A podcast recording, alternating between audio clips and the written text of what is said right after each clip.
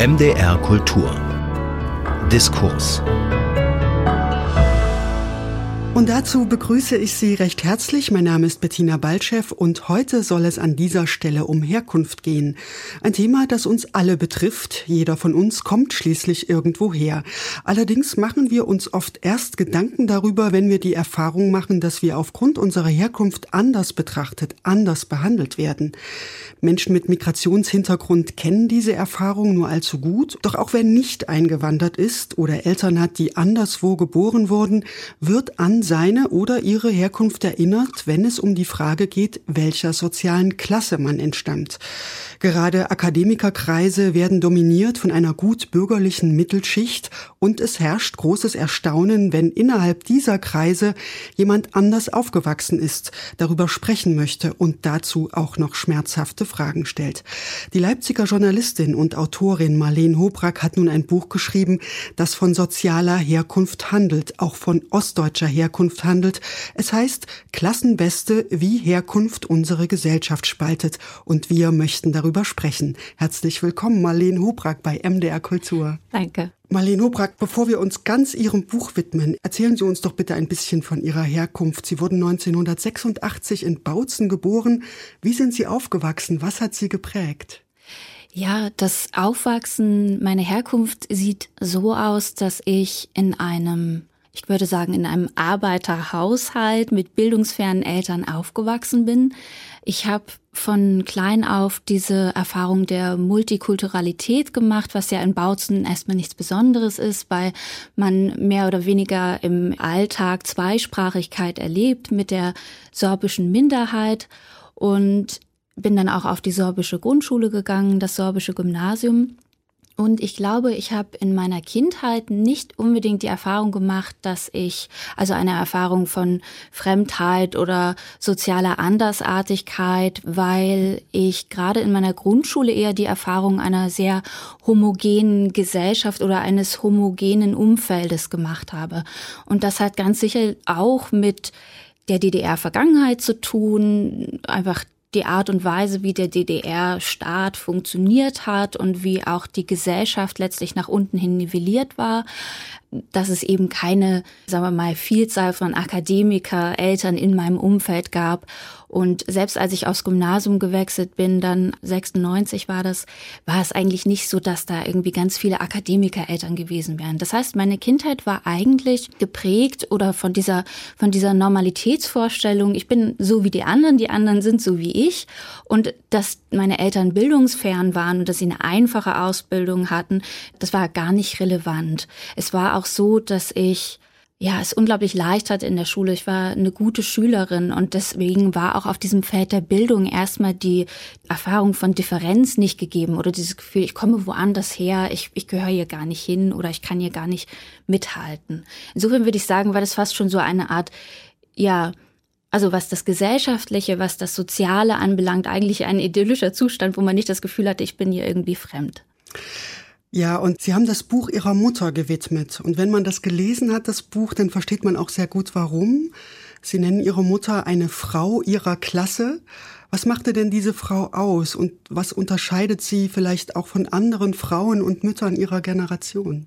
Ja, ich versuche ja ein Klassenbeste meinen eigenen Bildungsaufstieg letztlich vor dem Hintergrund der Arbeiterinnenbiografie meiner Mutter zu erzählen. Sie ist eine Frau ihrer Klasse, eben nicht nur in dem Sinne, dass ihre Lebensbedingungen so aussahen, dass sie von klein auf im Prinzip gearbeitet hat. Meine Großmutter hatte insgesamt sieben Kinder und war mehr oder weniger alleinerziehend weil mein Großvater sehr häufig im Gefängnis saß und man könnte sagen, dass die Familie meiner Mutter bisschen das darstellte, was das Lumpenproletariat bei Karl Marx ist. Also nicht die angesehene Arbeiterschaft in der DDR, sondern das ganz unten, das andere der Gesellschaft. Und meine Mutter musste sozusagen schon, um in der, in der Arbeiterschaft anzukommen, einen kleinen Aufstieg vollziehen. Sie hat dann äh, eine Ausbildung gemacht. Sie musste mit 15 die Schule verlassen. Sie durfte keinen Realschulabschluss machen, eben um Geld zu verdienen. Und das andere ist, und das ist für mich ein ganz wichtiger Punkt meines Buches, ich wollte zeigen, dass im Leben von Arbeiterinnen von Anfang an oft auch diese Ebene der sogenannten Care-Arbeit, also der Fürsorgearbeit, sozusagen nicht ausgegliedert wird oder es ist auch nicht so, dass man sich aussuchen kann, möchte man diese Care-Arbeit übernehmen oder möchte man Erwerbsarbeit nachgehen, also das eine oder das andere, sondern dass ganz selbstverständlich Erwerbsarbeit und Care-Arbeit miteinander verbunden werden. Sie musste ja von klein auf letztlich äh, nicht nur ihre Geschwister versorgen, sondern im mütterlichen Haushalt mithelfen, denn es waren schließlich Zeiten ohne Geschirrspüler, ohne Vollwaschautomat und Genau, also das ist diese zweite Ebene, die Ebene der, man könnte auch sagen, Reproduktionsarbeit, die sie von Kindheit auf begleitet. Und dann gibt es eine dritte Ebene dieser Frau ihrer Klasse. Das könnte man als die soziologische, psychologische Dimension beschreiben, dass meine Mutter, wie viele Frauen ihrer Schicht, und auch gerade dieser Generation gelernt hat oder man hat es ihr beigebracht und übergestülpt, dass sie keine eigenen Bedürfnisse, keine eigenen Interessen und Wünsche zu haben hat, sondern dass sie für Arbeit geboren ist. Also egal ob Produktion oder Reproduktion, sie ist für Arbeit gemacht und die Vorstellung, dass man eigene Wünsche und Bedürfnisse hat, das wurde ihr ausgetrieben, auch mit sehr viel Prügel von Kindheit an. Und das wirkt auch bis heute nach, bis jetzt, wo sie fast 70 Jahre alt ist und es ihr immer noch unglaublich schwer fällt, eigene Bedürfnisse auch wahrzunehmen und die vielleicht auch gegenüber anderen zu behaupten. Und deswegen eben auch diese Annahme in dem Text, man kann die Frau aus der Klasse nehmen, aber man kann die Klasse nicht aus der Frau herausholen. Also mhm. es bleibt mit einem verwoben habituell. Ja, Sie führen das ganz schön aus, indem Sie auch gegenwärtige Diskussionen benutzen, um auf Ihre Mutter zu schauen Frauen. Sie haben selber gerade das Wort Care-Arbeit genannt, was wahrscheinlich Ihre Mutter nie im Leben gebraucht hat. Ja. ähm, und Sie erklären auch am Beispiel Ihrer Mutter, dass man diese derzeitig heftig geführten Identitätsdebatten, die ja allgegenwärtig sind, eigentlich nicht führen kann, ohne diese Klassendebatte mitzuführen. Sie meinen, da würden sich zwangsläufig diverse Rollen auch überschneiden. Können Sie uns ganz kurz auseinanderdröseln, welche Rollen denn bei Ihrer Mutter zusammenfallen? Sie haben es ja gerade schon so angedeutet. Ne? Also vielleicht noch kurz auf den Punkt vorher zurückzukommen. Diese Identitätsdebatten und diese hitzig geführten Debatten werden ja inzwischen auch innerhalb der Linken, also europaweit, auch international geführt. Und es wird immer so suggeriert, man müsse sich entscheiden, ob man eher einen klassenpolitischen Standpunkt wählt oder einen identitätspolitischen. Und ich will eben zeigen, dass es das eine ohne das andere, dass es auch keine Klassenfrage ohne Identitätspolitik gibt oder ohne Identitätsfragen.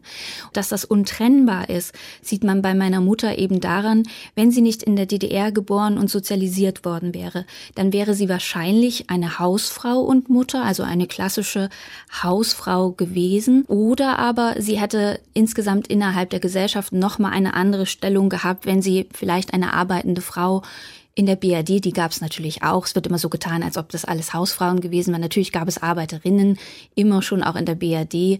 Aber das ist eben diese eine Dimension in der Biografie meiner Mutter. Diese DDR-Sozialisation spielt eine ganz entscheidende Rolle für das Selbstverständnis als arbeitende Frau und auch diese Selbstverständlichkeit, mit der sie arbeiten und Kinder bekommen, miteinander verbunden hat. Das ist natürlich alles eine Frage dieser DDR-Herkunft. Wenn man jetzt nur meine Mutter als Arbeiterin innerhalb der Arbeiterschicht, und zwar egal ob in der DDR oder gesamtdeutsch oder auch in Europa betrachten würde, würde man sehen, dass diese Identität als Frau, als Mutter natürlich eine entscheidende Rolle spielt. Denn wenn wir an den Arbeiter denken, was haben wir für ein Bild vor uns? Wir haben diesen Malocher-Typus. Immer wenn wir über Lebensarbeitsleistung sprechen, dann haben wir die Männer vor Augen, die hart schuften. Und dieses Bild der Frau als auch Arbeiterin, die auch harte körperliche Arbeit verrichtet, das ist interessanterweise weder in der, sagen wir mal, Mitte der Gesellschaft, also aus Mittelschichtsdiskursen her ersichtlich, noch innerhalb der Arbeiter, weder der klassischen Arbeiterbewegung, also vor dem Zweiten Weltkrieg, als auch in der Arbeiterbewegung nach dem Zweiten Weltkrieg ersichtlich, dass es diese Frauen gibt, die natürlich auch eine wichtige Rolle für diese Arbeiterbewegung spielten. Aber das Bild bleibt, es ist der Mann, der dieser Malocha-Typus ist und es gibt sozusagen eine mangelnde Sichtbarkeit der Frauen in der Arbeiterschaft. Und das ist wiederum natürlich eine identitätspolitische Frage, diese Sichtbarkeit der Arbeiterin, der Frau in der Arbeiterschaft und dass sie letztlich auch ein ganz anderes Leben führt als der Mann in der Arbeiterklasse. Ja, jetzt haben Sie beschrieben, wie die Frauen und die Männer zu dieser Arbeiterschaft gehören und tatsächlich schreiben Sie ja nicht nur über Ihre Mutter, sondern auch über Ihren Vater, ein Arbeiter, der viele Eigenschaften des ostdeutschen Mannes in sich vereint, die gemeinhin auch gern als Wendeverlierer beschrieben werden. Aber das Bild, das Sie zeichnen, ist um einiges subtiler und auch verständnisvoller. Trotzdem und gerade deswegen machen Sie eine, wie Sie sagen, Platz- und Ortslosigkeit des ostdeutschen Mannes aus. Wie konnte es dann dazu kommen, dass dieser männliche Arbeiter, den Sie ja gerade auch schon beschrieben haben, im Gegensatz vielleicht auch zu den Frauen so verloren wirkt ja, also dieser Umbruch mit der Wiedervereinigung auch hat natürlich dazu geführt, ich meine, einerseits, und das wissen wir alle, es gab äh, Massenarbeitslosigkeit in Ostdeutschland. Und ich versuche in dem Buch auch zu zeigen, dass das für eine Gesellschaft, die sich über Arbeit definiert und die sich selbst auch an dieser Arbeit bemisst. In so einer Arbeitsgesellschaft ist natürlich die Arbeitslosigkeit ein großes Problem. Und ich glaube, dass diese Massenarbeitslosigkeit, das ist der erste Punkt, Männer nach 89 anders in ihrem Selbstbild getroffen hat in Ostdeutschland. Und dabei spielt eben eine Rolle, dass Männer wie mein Vater, die in der Arbeiterklasse, wobei Arbeiterklasse bei ihm auch gar nicht ganz korrekt ist, weil er eigentlich aus einem kleinbürgerlich-bäuerlichen Elternhaus stammt und er aber ein ungelernter Arbeiter war, der ganz viele Jobs immer wieder hatte, dass dieser Mann ja schon in der DDR-Gesellschaft nicht so richtig einen Platz als Werktätiger gefunden hat und dann eben nochmal durch die Wendezeit nochmal in seiner Stellung verunsichert wird. Ich würde sogar meinem Vater gar nicht als Wendeverlierer darstellen, sondern er ist tatsächlich einfach jemand, der in jedem System Probleme hatte, weil er eine gewisse Starrheit in sich hatte. Und ich stelle in dem Buch zumindest die Frage, ob das nicht auch sozusagen ein Aspekt des Mannseins in seiner Klasse, in dieser Arbeiterklasse ist. Und wenn man jetzt auf die Frage kommt, warum hatten das denn diese Ostmänner nach der Wiedervereinigung vielleicht schwerer, gerade wenn sie Arbeiter waren und schwerer als die Frauen, dann ist es, glaube ich, so, das ist ein bisschen zynisch, aber ich glaube, dass Frauen, und man sieht es an der Biografie meiner Mutter, meine Mutter musste immer kämpfen und sich immer durchwursteln und sie hatte auch keine Zeit, sich selbst zu bemitleiden. Davon konnte sie sich buchstäblich nichts kaufen.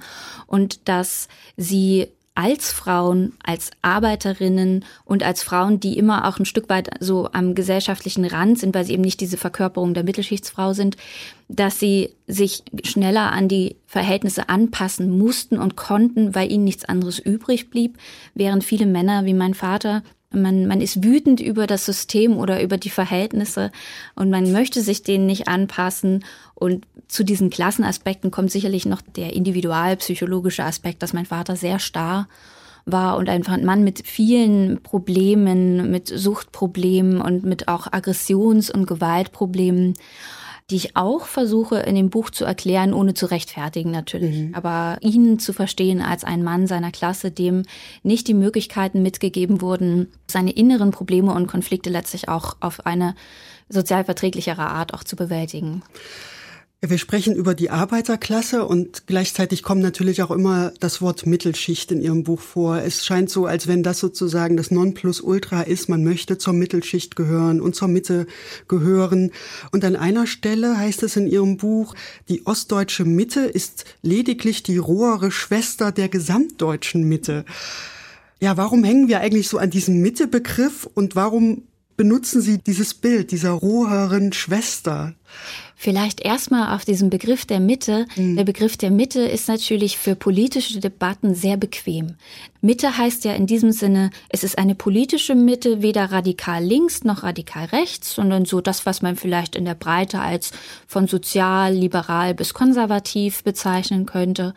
Und diese Mitte ist natürlich aber auch eine Mitte eben als Mittelschicht weder zu arm noch zu reich und es impliziert immer, da arbeitet jemand für sein Geld. Also es ist kein sogenannter Transferhilfeempfänger, sondern das sind die guten, normalen, hart arbeitenden Menschen.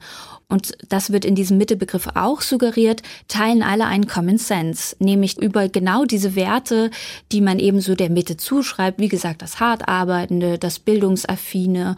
Das heißt, die Mitte ist natürlich eine schöne und praktikable Konstruktion im Politischen, weil jeder behaupten kann, ich mache Politik für die Mitte und das, was hinter diesem Fahnenwort letztlich gemeint ist, das kann sich jeder auch so ein bisschen selber zurechtlegen. Das Interessante ist, dass diese Mitte zwei Position immer ausklammert. Das eine ist natürlich die sogenannte Unterschicht, die am Rand ist. Das sind die Armen.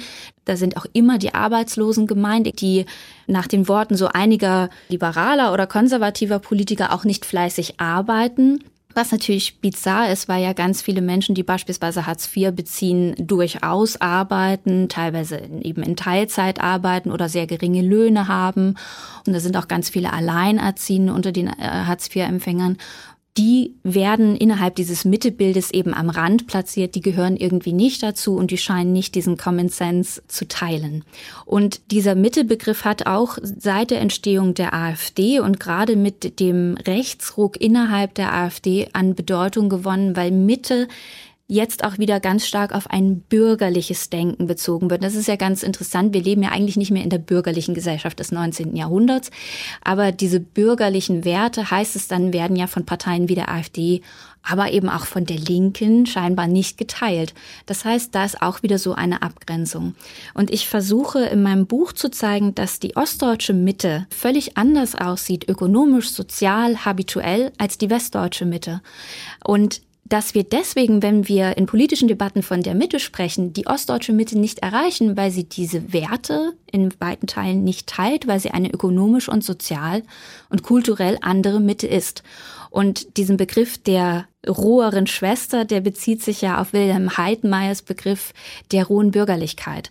Damit meint er eigentlich eine insgesamt, also es bezieht sich nicht auf Ostdeutschland, diese bürgerliche Mitte oder Mittelschicht, die sehr stark das, was man als neoliberale Werte bezeichnen könnte, verinnerlicht hat. Also jeder kämpft für sich selbst und die, die unten sind, die haben es einfach nicht verdient, weil sie nicht hart genug gearbeitet haben, hinter einer akzeptablen und auch kulturell, sagen wir mal, fortgeschrittenen oder höher stehenden Fassade verbirgt sich etwas Rohes.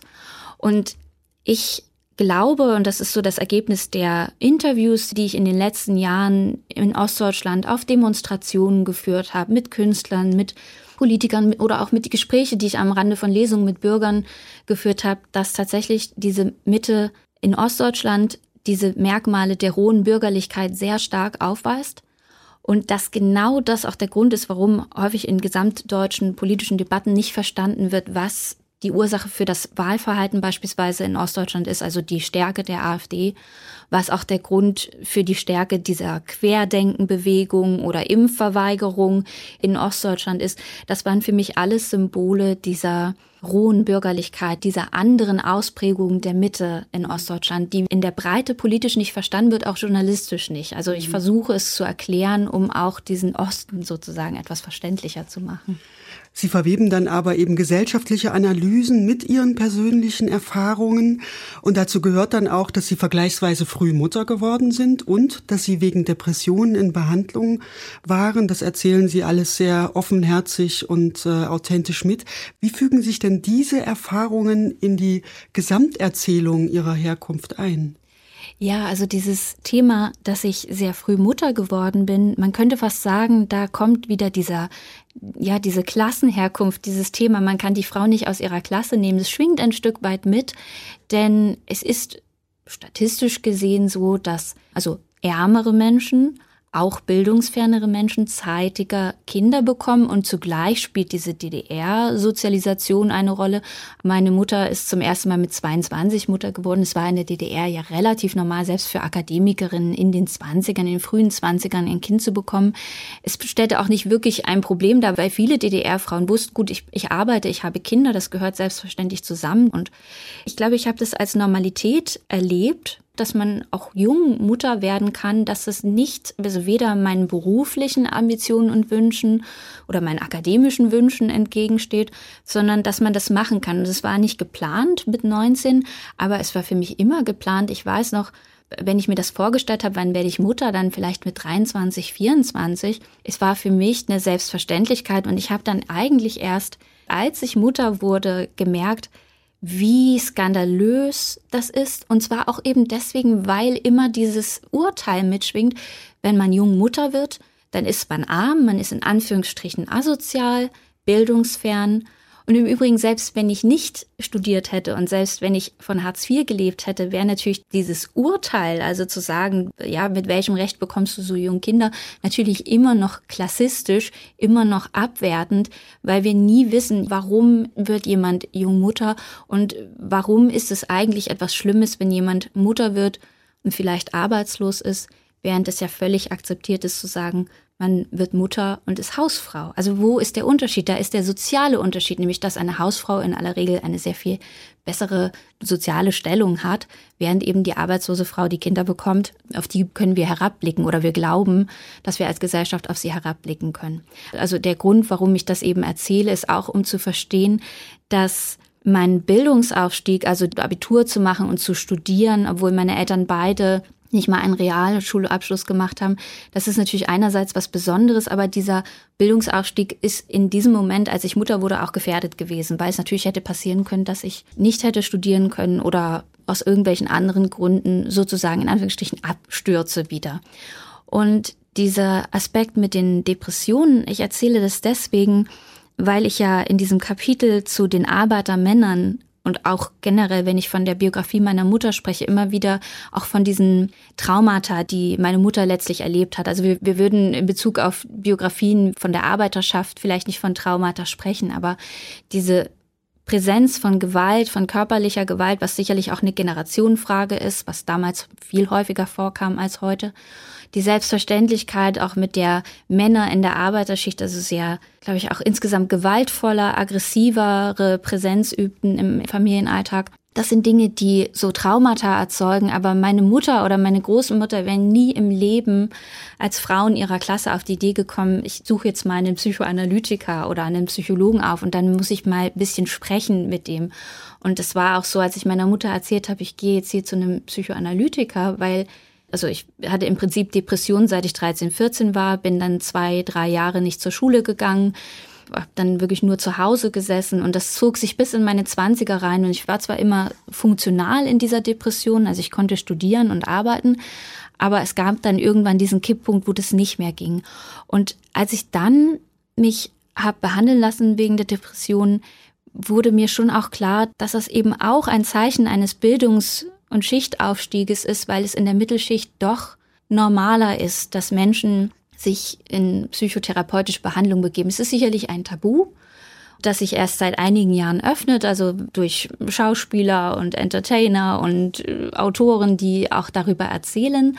Aber es ist sicherlich so, dass diese Behandlung per se doch auch selbstverständlicher ist in der Mittelschicht, gerade wenn es um Themen wie Depressionen, Burnout geht, also all das, was eben auch thematisiert wird. Und ja, mein Vater hätte gesagt, Probleme im Kopf, die, die kannst du nicht lösen, da brauchst du keinen Arzt. Ne? Wenn, dir, wenn dir das Bein abfällt, dann kannst du zum Arzt gehen, aber doch nicht, wenn du jetzt irgendwie traurig bist oder, oder depressiv oder so. Ja, und am Ende, Marlene Hubrak, verwenden Sie ein sehr schönes, wie ich finde, auch ein bisschen versöhnliches Bild. Sie schreiben, Herkunft ist wie Reisegepäck. Jeden wird ein anderer Rucksack mitgegeben. Manche reisen leicht, manche reisen schwer. Was würden Sie sich denn wünschen, wie wir mit diesen verschiedenen Rucksäcken umgehen, damit Herkunft eben nicht mehr unsere Gesellschaft spaltet? Also es gibt ja ein Kapitel im Buch, das sich dezidiert auch mit diesem Thema Schule als auch Ort der Klassengesellschaft reproduziert, auseinandersetzt. Und ich glaube, der wichtigste Ansatzpunkt, wenn es um dieses Gepäck geht, wir können nicht alle Unterschiede nivellieren. Es wird immer Eltern geben, die gute Eltern sind, auch übrigens unabhängig von der Klassenherkunft, also die im psychologisch-emotionalen Sinne gute Eltern sind. Es wird immer Haushalte geben, in denen viel gelesen wird, in denen wenig gelesen wird, in denen es Gewalt gibt, in denen es äh, fürsorgliche Erziehung gibt. Aber es gibt Stellen, an denen wir für Kinder also die sozusagen diesen Weg, diesen Lebensweg antreten, einen Unterschied machen können in der Kita, in der Schule. Ganz viele soziale Stellschrauben. Wenn Kinder von Hartz IV leben und da einen Tagessatz für die Ernährung von, weiß ich nicht, 3,50 Euro haben. Wenn wir sagen, ihr kriegt einen Bildungsgutschein über 10 Euro und was will man davon machen von diesen 10 Euro? Und wenn man Eltern in Hartz IV unterstellt, die würden das Geld sowieso nur versaufen und die können sich eh nicht um ihre Kinder kümmern. Es gibt soziale Stellschrauben und wir können uns dafür entscheiden, sie anzuwenden, um die Chancen ein bisschen zu verbessern für diejenigen, die sehr schweres Reisegepäck, also quasi die noch Steine in den Rucksack gelegt bekommen. Und es geht auch darum zu verstehen, gerade wenn es um das Thema Bildung und den Bildungserfolg von Kindern geht, Kinder aus bildungsfernen Elternhaus versagen nicht deswegen in der Schule, weil die Eltern zu Hause nicht vorlesen, sondern da gibt es oft ganz komplexe und schwierige Muster, wie auch in dem Elternhaus meiner Mutter. Also da, da gibt es nicht nur Bildungsferne, da gibt es manchmal Depressionen, da gibt es vielleicht auch Suchtprobleme, da gibt es einfach ökonomische Probleme, Sorgen. Man ist immerzu in seiner Existenz bedroht. Und da geht ein Kind nicht in die Schule und sagt, ach, heute lerne ich das Alphabet und ja, da bin ich jetzt ein fröhliches Schulkind. So diese Kinder sind belastet und auch dieses psychologische und emotionale Moment muss man in politischen Debatten auch verstehen. Und ich möchte, dass die Mittelschicht, die vielleicht diese Verhältnisse nicht aus der Innenschau erlebt und kennt, auch ein Stück weit das versteht. Und dieses Verständnis ist ja auch der erste Schritt, um politische Debatten und auch politische Entscheidungen zu verändern. Und das ist für mich dieser Punkt. Wir müssen sehen, dass Herkunft ein unglaublich komplexes Thema ist und es muss bei politischen Debatten eben eine Rolle spielen, dass es Menschen gibt, die nicht nur aus einem komfortablen, schönen, zugewandten Mittelschichtselternhaus stammen, in dem wunderbar gelesen wird. Und wenn man diese Unterschiede zunächst einmal wenigstens anerkennt und versteht, dann lässt sich politisch vielleicht etwas daraus schöpfen. Herkunft, ein sehr komplexes Thema, wie wir gerade gehört haben.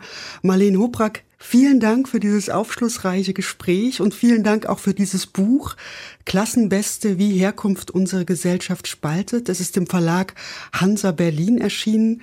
Ich danke Ihnen und wünsche Ihnen viel Erfolg mit äh, diesem Buch. Dankeschön, Frau Balchev, und danke für das Gespräch.